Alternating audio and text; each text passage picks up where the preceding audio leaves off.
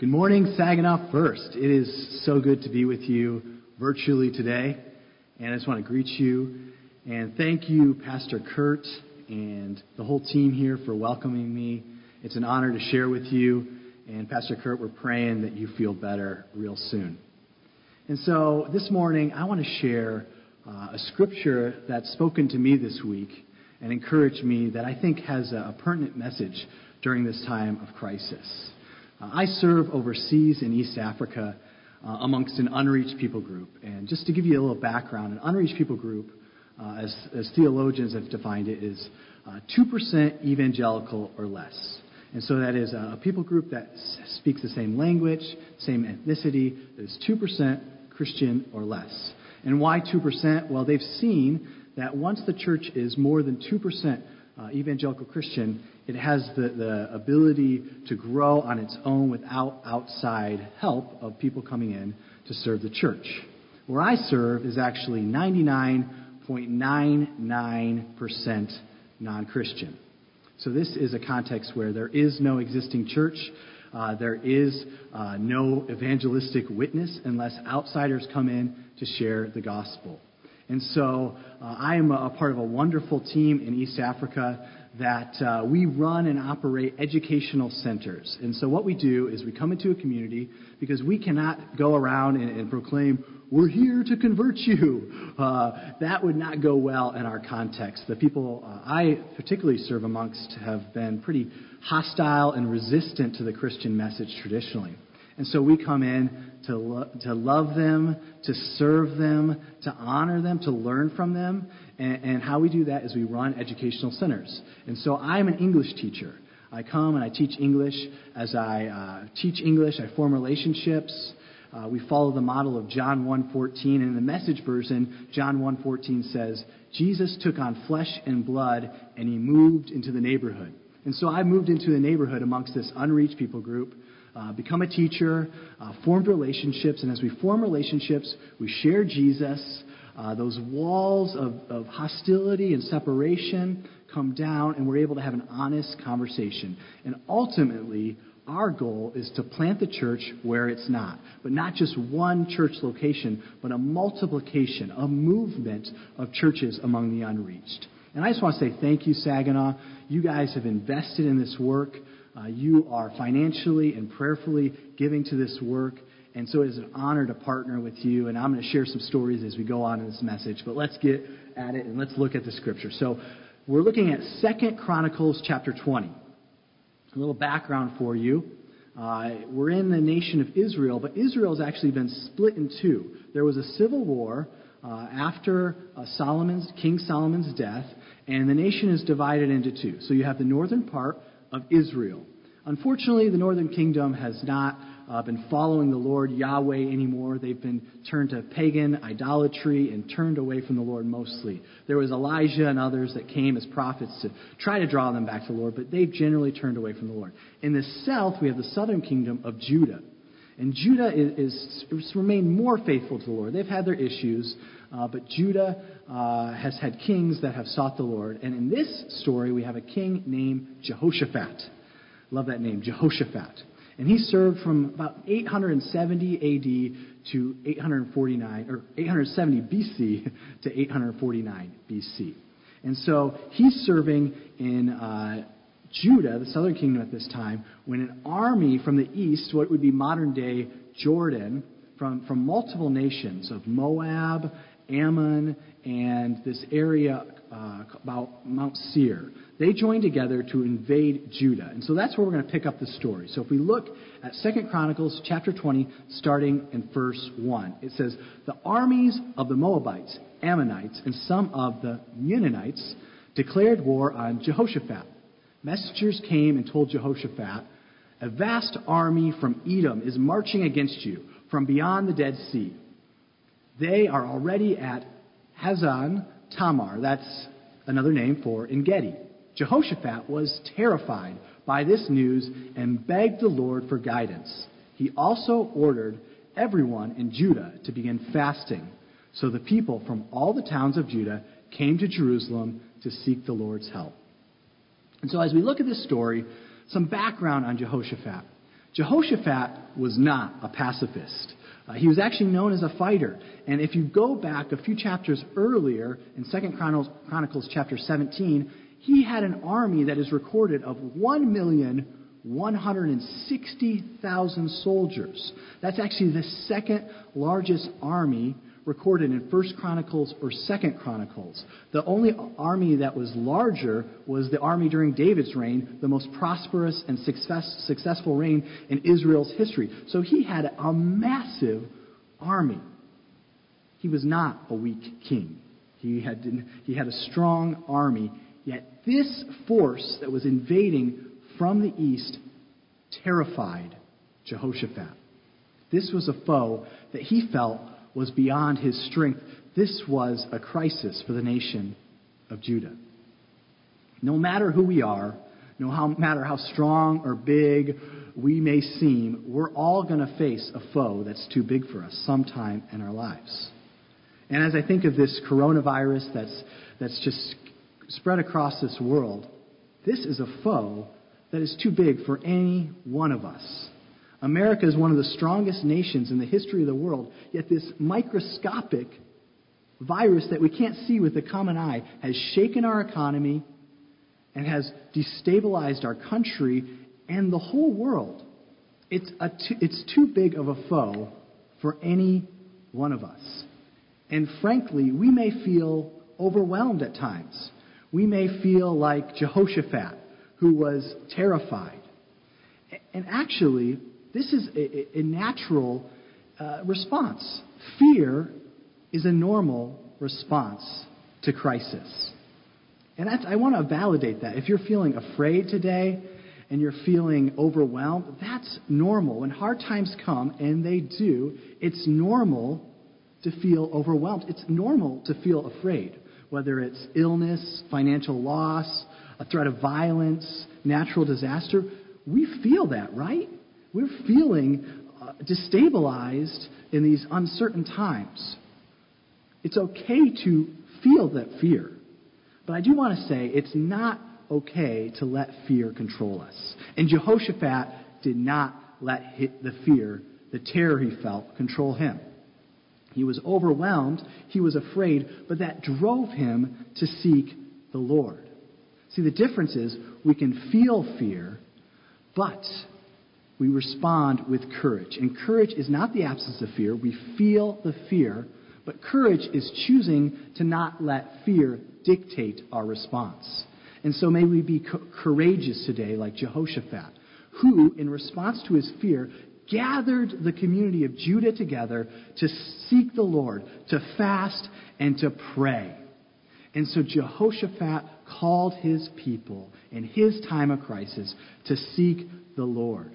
In times of crisis, you know, all of our solutions, all of our answers don't work, right?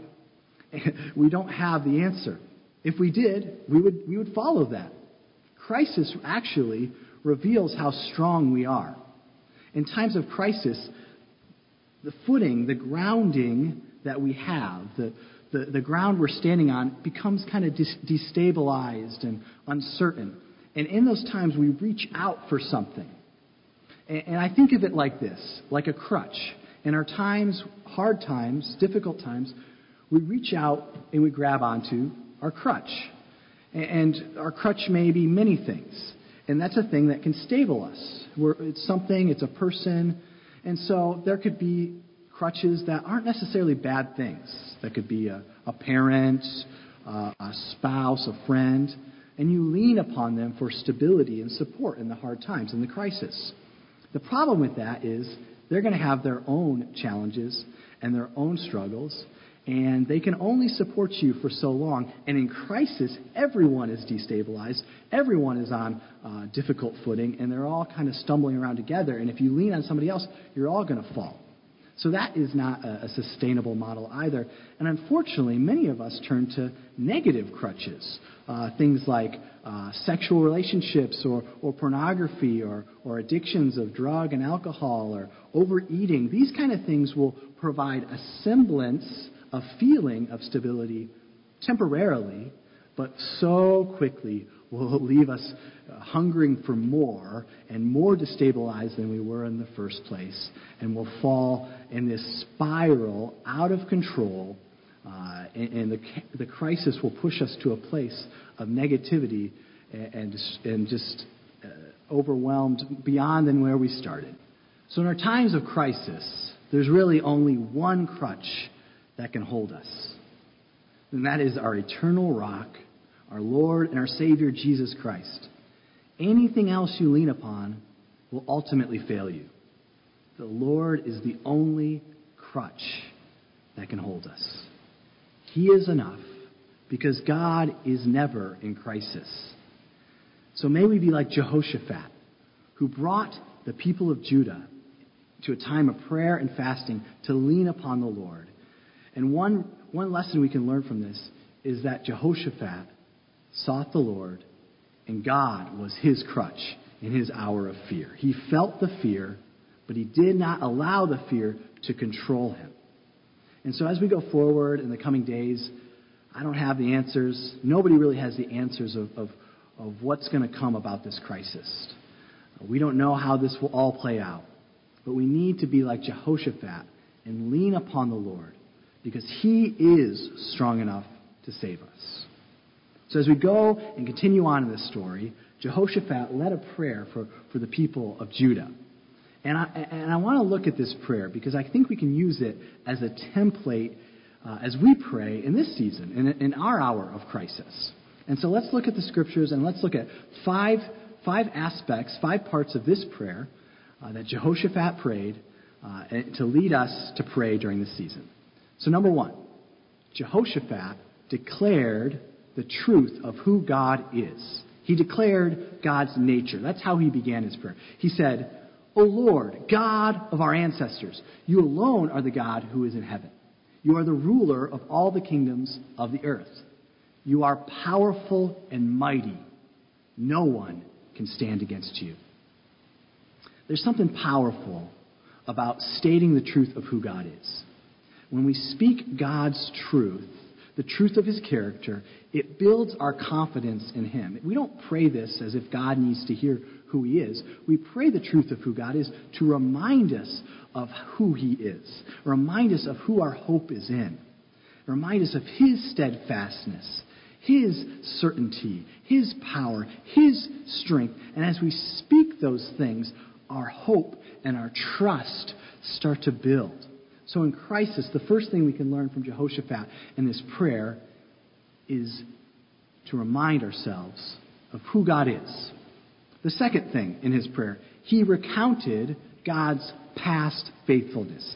He recounted God's past faithfulness. He said, Oh, our God, did you not drive out those who lived in this land when your people Israel arrived? And did you not give this land forever to the descendants of your friend Abraham? So he went back in the history of Israel and he said, Didn't you give this land to, the, to, to our forefather Abraham? And, and you drove out the, the, the other nations that lived in this land. He reminded himself, he reminded his people of God's past faithfulness. In crisis, we need to remind ourselves that God, what God has done for us in the past. You know, when we look back, we're reminded of how far God has taken us. You know, in my context, in the communities I live, living amongst the unreached is not easy. It's difficult. On a day to day basis, the spiritual warfare that, that we're uh, engaging in, there's days where I go home and I haven't really done anything, and I am just exhausted. And it's just the spiritual warfare, being in a place uh, of very little Christian presence. I think of, put on top of that, the stress of, of terrorist elements, extremist elements, uh, thieves that all are within our communities, gangs, and that, that just weighs on you. And, and in those times, it's essential that I remember my calling. It's essential I remember what God has done for me and how far He's brought me. You know, I remember over 10 years ago uh, when the Lord called me to serve overseas. I got saved uh, as a college student at the University of Michigan. And I was stumbling around trying to figure out what it meant to be a follower of Jesus. And I come to my senior year, and I go to this big conference where they're challenging people give a year to overseas work and, and pray about a lifetime.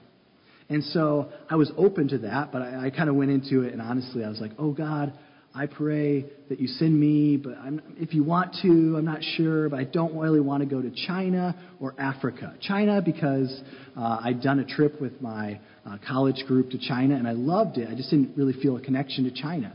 In Africa, I was like, you know, I've studied history, and enough white people have screwed up Africa. They don't need me. Uh, so my heart was probably in a good place, but I was, I was talking to uh, someone who served in southern Africa. Three minute conversation. No more than three minutes. And by the end of that conversation, all I can say is God has changed my mind. The light bulb was off and the light bulb came on. And I turned to my friend and I was like, dude, I think, I think I'm supposed to serve in Africa. And then, uh, right after that, I went to this uh, breakout session on the Holy Spirit. And I didn't really have a background uh, of the Holy Spirit, but I had this encounter in that in that breakout session where I was filled with the Holy Spirit and was speaking in tongues for the first time in my life, was baptized in the Holy Spirit. So I felt God calling me to Africa and baptizing me in the Holy Spirit. It was a moment that I'll never forget, one of the best days of my life. One of those moments where I know that I know that I know that God spoke to me. And God since then has affirmed and reaffirmed that calling over and over again. And in the hard times, I need to remember that. I need to remember the, the times where God's came through.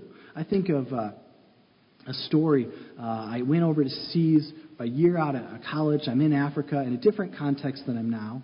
But I joined a, a, a, a church, and they had a, basketball court. And so I was playing uh, basketball at this church, and I'm playing with a group of guys uh, and after a couple times, I realized I'm not playing with a group of guys. These group of guys are a gang. And I was 23 years old playing basketball with a gang in the largest slum in Africa. And I'm like, God, what are you doing here? Yet, God started to move. And people were leaving the gang uh, and joining the church. One young man, uh, he, he gave his heart to Jesus. And that night, he was supposed to go out with his gang partner, and they would rob people and steal from them at night. Uh, but his partner was actually caught that night. And the only reason he did not go out was because he gave his life to Jesus Christ that night. And his partner was caught and killed that night. And so his life was, was spared that night. I have to remind myself of those things. Or another story of that time where I was going door to door in the slum community with, with some, some friends of mine. And we go to this woman's door to pray with her, to tell her about Jesus. Uh, we, we come in, she invites us in, we start talking to her. She's a, a single mother, all alone. A couple kids are there, very small quarters.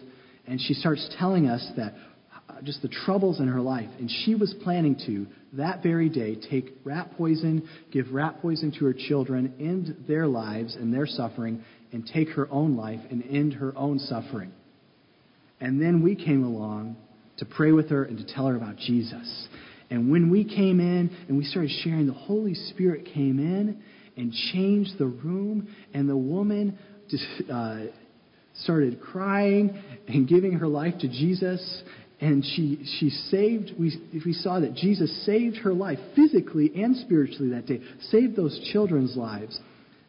I need to remember those stories. And I know that you have stories where God has done something in the past. And in times of crisis, we need to remind ourselves of the times that God has come through and say, God, you've done it in the past, you've done it before, and we believe you can do it again. The third thing he, he prayed is Jehoshaphat proclaimed God's promises. So he said, Your people settled here and built this temple to honor your name. They said, Whenever we are faced with any calamity, such as war, plague, or famine, we can come to stand in your presence before this temple where your name is honored. We can cry out to you to save us, and you will hear us and rescue us. And so Jehoshaphat stood on the promises of God. He proclaimed the promises of God. In this case, uh, he had promised that if they cry out to him, if they seek him in the temple, he would hear them and rescue them that he would save them from any calamity, including war. And so God's promises are immutable. That means unchangeable. Uh, he, and Jehoshaphat reminded himself of the promises that God had given the people of Judah and Israel. And during this season of the coronavirus, let us stand on the promises of God. Those scriptures, those, the scriptures that are never going to change, they're always true. But also those words that God has spoken to us. There's, there's specific words in our prayer times, in our lives, that God has given to us. I think in my life, of the promise that uh, I was praying one time and I was overwhelmed. I was like, God, are you really calling me to this people group? It's, it's a, and, I, and I had one of those times like, Lord, do you really know? Like, that's a dangerous place, Lord, and it's, it's known for violence and war. And I'll never forget, the Lord spoke to me. He said, I cannot call you to a life without joy. And I have stood upon that promise, that word, for so long. I cannot call you to a life without joy. In this season of the coronavirus, I say that to you, Saginaw, first. He's not calling you to a life without joy. There is joy for you in this season. And those are promises that we can stand upon. The fourth thing Jehoshaphat interceded for God's help. So actually, he, he spoke the truth of who God was. He, he reminded himself of what God had done in the past, and he spoke God's promises before he ever got to his prayer request. And so now we get to his actual request for help. And he lists the history, uh, some history of these other people groups and what God had done in the past. And then he says, Oh, our God, won't you stop them? He specifically asks God to stop them from coming in and invading their land. Jesus told us that if we ask him, he will give it to us. If we seek him, we will find it. If we knock, the door will be open. That's Matthew chapter 7. God wants us to ask specifically. In the book of James, it says sometimes we don't receive because we don't ask. And so after we posture our hearts through the first three previous prayers, the fourth one is specifically asking God. And it is my hope that in this time of crisis in the world, that the church would rise up and pray like it never has before. And I've seen God do this. God answers prayer. One of the most dramatic stories I can think of is I, in 2014, I was visiting uh, East Africa, and I was on a vision trip. I was, I was praying about, Lord, are you calling me back long term? Because I had spent a year in Africa, then I came back to the U.S. for a season, but I knew long term He was calling me to Africa. Lord, where are you calling me? When are you calling me? The specifics. I was on a vision trip. First day I was back, I went to a prayer and worship gathering with a friend of mine. Well, I told everybody we're going to leave this at 5 p.m. because I need to take a bus to get uptown, uh, and I want to get back to where I'm staying before the sun sets. And walking around there is not the safest at night. So I told people I'm leaving at 5 p.m. Well, around 4:50 in the service, the Holy Spirit really started to move, and I was enjoy. I was like, man, this is this is good. And, and I'm looking at the clock, 4:55. I'm like, oh, maybe I can stay a little longer. I'm not sure. Around five o'clock, I feel something in my spirit. It's not a strong, strong feeling, just a, a simple feeling that I'm supposed to stay here. I'm not supposed to leave. And so I just obeyed, and I, and I ended up staying. And I felt like the Holy Spirit told me, I'll work a, a safe way for you to get home. And so a couple hours later, the service ends. I, I go up to a friend I, I knew from before my time uh, in, in that community, and uh, he had a car. I didn't know he had a car. He, he didn't used to have a car, and he agreed to give us a ride home. We're pulling out uh, into the, the, the road when we hear on the news that two buses had exploded. These are the same number, the same route, in the same time that we would have been on one of those buses. There was a terrorist attack uh, in that city. Multiple people died on those buses, multiple injured. And the only reason we were not on one of those buses is I felt something in my spirit. So that in itself is a pretty crazy story. But I come back, uh, I'm back in Ann Arbor and uh, visiting with my neighbor, and who's a wonderful woman of God named Mary Ellen. And shout out to Mary Ellen because I know you're going to be watching this. And I'm talking to Mary Ellen, and I'm telling her this story, and she's like, "What?" She's like, "What day was that?" And, and I said, I tell her the day.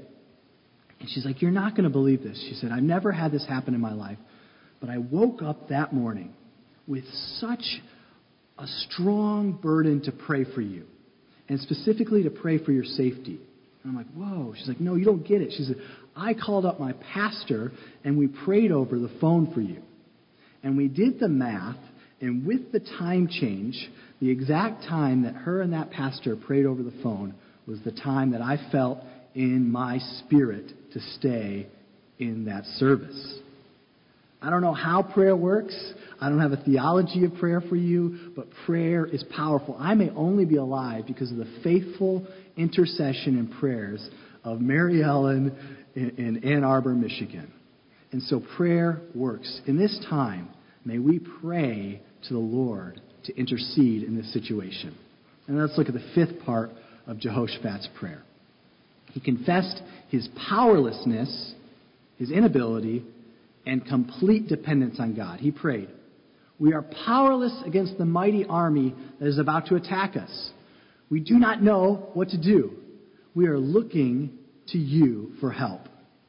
And so Jehoshaphat knew, I can't defeat this army.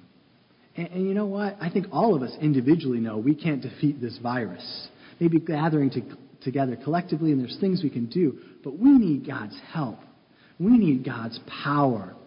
We are helpless without Him. And God's Spirit is like water.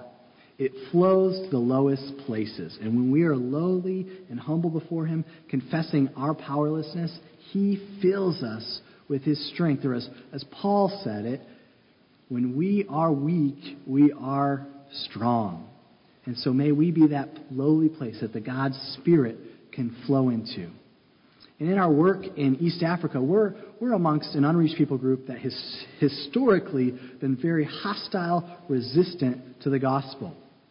We know that if God doesn't show up, this is not going to happen. If God doesn't show up, we're not going to see any church planted. We are completely dependent and powerless on our own. We're dependent on God and powerless on our own. I can't save anyone. I can't plant a church. Uh, only God can do that. If God doesn't show up in our project, in our work amongst the unreached, nothing will happen. And Jehoshaphat knew that as well. And so these five areas of prayer can be a guide or a template for us during this season. One, because Jehoshaphat knew who God was, who God is, what He's done for us in the past. Three, what He's promised for us. And that leads us then to four, to cry out for His intervention and His provision. And five, to confess our inability to move or to save ourselves during this crisis. This is the kind of prayer that moves the heart of God. So, what I want to do right now is just stop the message and to lead us in a prayer. And if you're at home, I want you to pray along with me. You can pray out loud as I kind of guide us through these five areas to pray. So let's begin. Let's just begin, number one, by calling out who God is. And so, God, we declare right now, this morning, we declare that you are our Lord. You are our Savior. You are King. You are sovereign. Lord, we trust you. God, we declare that you have all the solutions. We don't have them, but you do. And so, God, we look to you today. Our hope is in you. Our faith is in you, God. We stand only by you, by, by what you've done. You are our healer in this time, and we declare that you will get us through it. Let's go to number two. Number two, we remind ourselves of what you've done in the past. And so, so church, just take a moment to, to remind yourself of what God's done in the past. God, I thank you that you, you saved me. You've changed me. You transformed me. Lord, oh, you poured out your spirit in my life. God, you literally saved my life, Lord, and I, I thank you for that. Lord, I thank you for the times that you've used me, as weak as I am. God, you've used me to be a blessing in this world. And I believe that you can use me again. Lord, you, you've saved me and you've healed me. And God, for those that are hurting, I pray that you do it again. Heal them. God, do it again, Lord. Lord, you moved in our nation. God, you brought revival in the past. We say, do it again. We remember the past revivals, the great awakenings, and the Jesus people movement in the 60s and 70s. We pray, do it again, Lord. God, bring our nation to you. Do it again. Number three, we're going to remember the promises of God. And so let's move into that. Lord, we, we, we declare uh, your promises still stand. Lord, you are with us always, even into the end of the age. God, you said in your word, if we seek your face, we pray, we, we, we uh, turn from our wicked ways, we humble ourselves, and, and, Lord, you will heal our land. So, God, we, we seek you today. God, we ask that you'd humble our land, Lord. That's a promise from Scripture. God, I, I thank you in my life. You said that you cannot call, call us to a life without joy. And so we, we pray for that joy. That's a promise we have in you, Lord. And you're coming again, Lord. Uh, Lord, just prepare us for that coming. That is a promise that's going to happen, Lord. And so prepare this world for your coming, God. We, we stand on those promises that you never forsake us. You never fail us, Lord. You never fail us, God. We also declare in your word like that, that, that you will turn all things for good for those who love you and are called according to your purpose. So, Lord, turn this situation right now in our world, in this crisis, turn it for good, won't you, Lord? Number four, we, we now go into specific intercession. And so, God, I specifically ask that you would stop the spread of this virus, Lord. I pray that you would move in this world during this crisis, God. Lord, I pray that you'd give our government leaders uh, wisdom uh, during this season, just the right policies. God, give our community leaders and church leaders, God, the right wisdom and, and policies. We speak healing, God, for those who are sick. Lord, I speak healing over Pastor Kurt today in Jesus' name. I speak healing over Greg Mundis, who, who's uh, AGWM uh, World Missions Director. I speak healing over him today. And, and Ron Maddox, who is, who is China Director. We speak healing over him in Jesus' name. If you're sick today, I speak healing over you in Jesus' name. God, we ask that you would intervene in this situation. And God, would you use this for your good to draw nations to you, to draw unreached people groups to you? God, we pray that the lost would be found and come into relationship with you in this season. And five, we declare our helplessness, God. If you don't come, Lord, we're, we're not going to be able to do anything. Lord, we're going to stay locked up in our houses. If you don't show up, Lord, nothing will happen. So, God, come, Lord Jesus, come. We are helpless. We are dependent upon you. We don't have the power on our own or strength on our own to, to fight this virus, Lord, to, to, to serve you in this world. We need you, God. So, won't you come? Lord, will you help us in our weakness and fill us with your strength? And I pray this in the mighty name of Jesus. Amen. And so, I want you to, to, to use this as a prayer during this season. I believe these five, five parts of this prayer can guide us and lead us. And before we end this message, I just want to look at a, a few things. What, what happened to Jehoshaphat? What happened to Judah?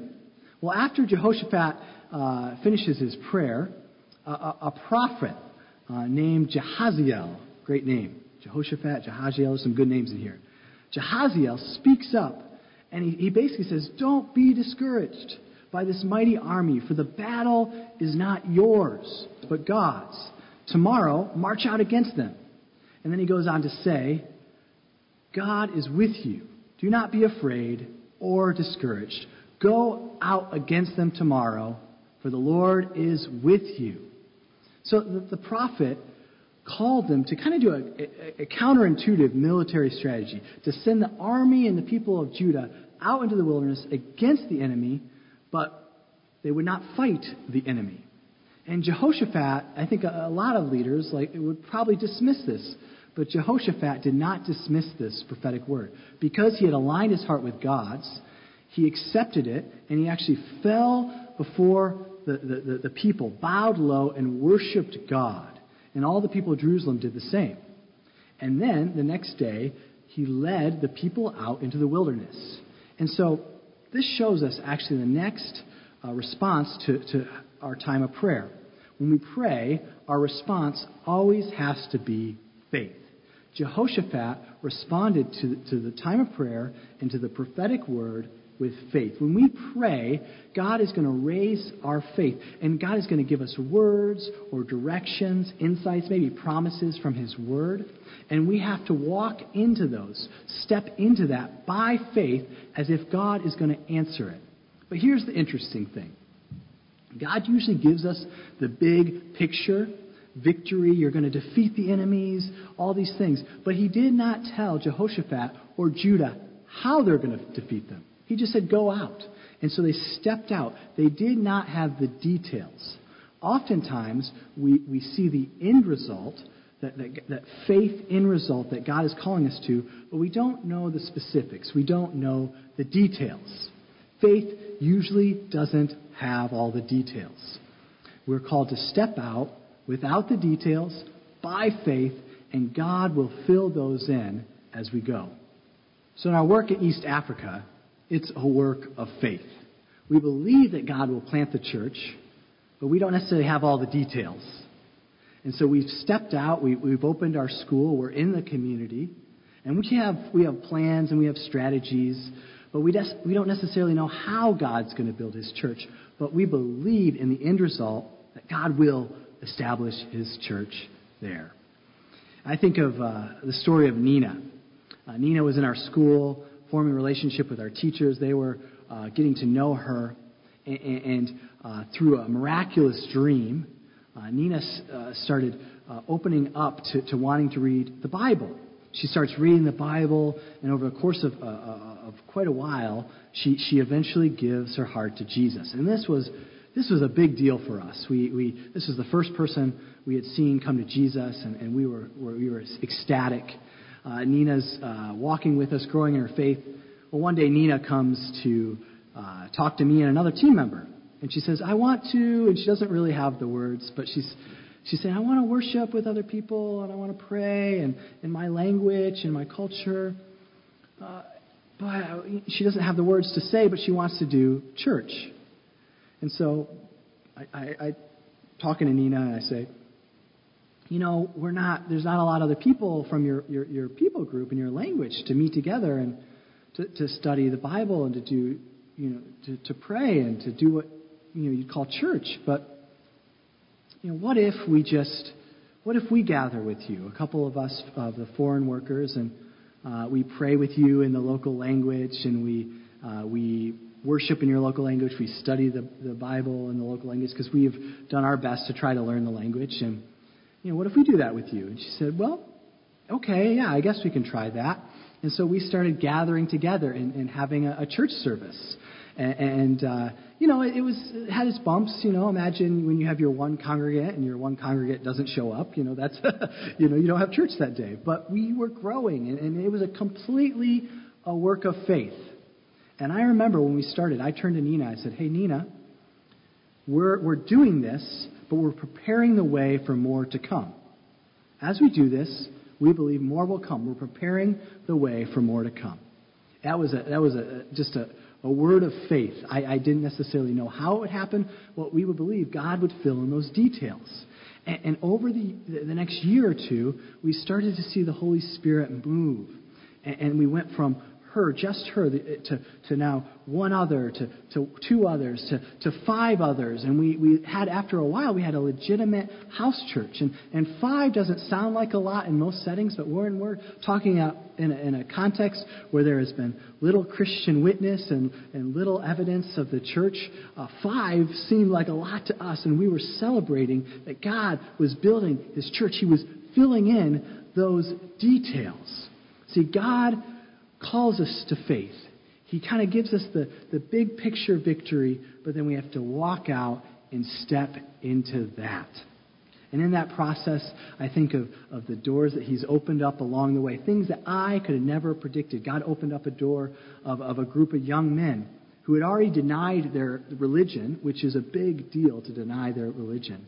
But they were still open and, and seeking. They still believe there was a God, and we were able to meet them and to come alongside of them. And two of those young men have gotten saved and given their lives to Jesus, and they've, they've connected us with others and reaching out to others within their community. There are details that I could have never predicted. So we step out in faith. During this time of crisis, God will get us through it. How? I don't have all the details, but He will. I've seen Him do it in East Africa, establishing, establishing the church where it's not and we have stepped out in faith, and God has began to fill out the details. And if we go back to the story here, where Jehoshaphat led the army out into the wilderness, and they did a radical thing. They started worshiping. And so they started worshiping as they entered into the wilderness towards the, the enemy armies. And it says the moment they began to worship, God turned the enemies against each other. And they got to this point where they looked out onto their enemies, and all their enemies were defeated. So when we step out in faith, we don't know how God will bring about the victory, but we believe that He will. And so may we step out in faith in this season. After we pray, step out in faith, and as we do, may we be like the people of Jehoshaphat in Judah, who worshiped God as if the word was true, as if their prayers were answered. They worshiped into the battlefield as if God was already answering their prayers. Before they ans- their prayers were ever answered, they worshiped as if their prayers were answered. And so during this time of crisis, I don't know what will happen, but I believe this story is a great example for us to, to lean on God. Yes, we're going to we're going to feel afraid. We're going to feel terrified at times. But I encourage you, lean upon God. He is the crutch that is stable and will hold us. As we lean upon Him, let's pray. Let's follow Jehoshaphat's example of declaring the truth of who God is, what God has done in the past, God's promises, then going into specific intercession and prayer, and five, confessing our dependence. Then let's respond to that prayer in faith, not knowing all the details, but believing God and trusting Him, even if we don't have the details, that the outcome will be good. And from there, may we live in worship as if the prayer has already been answered. Saginaw First, you guys are awesome. It is an amazing privilege of mine to partner with you, and I bless you this week in Jesus' name. Amen.